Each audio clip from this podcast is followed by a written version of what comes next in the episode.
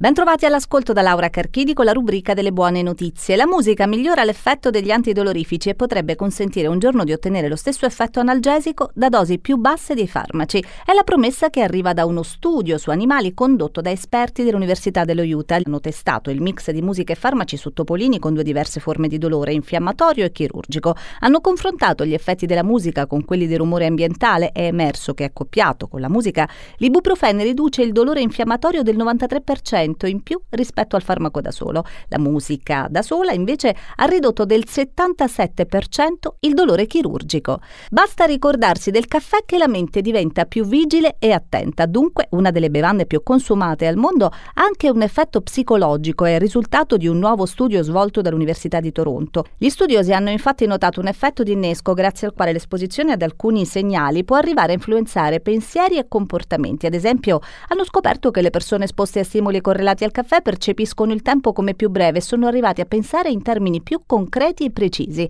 I prossimi passi di questa ricerca riguarderanno le associazioni psicologiche che le persone hanno per altri prodotti come per le bevande energetiche o il vino rosso.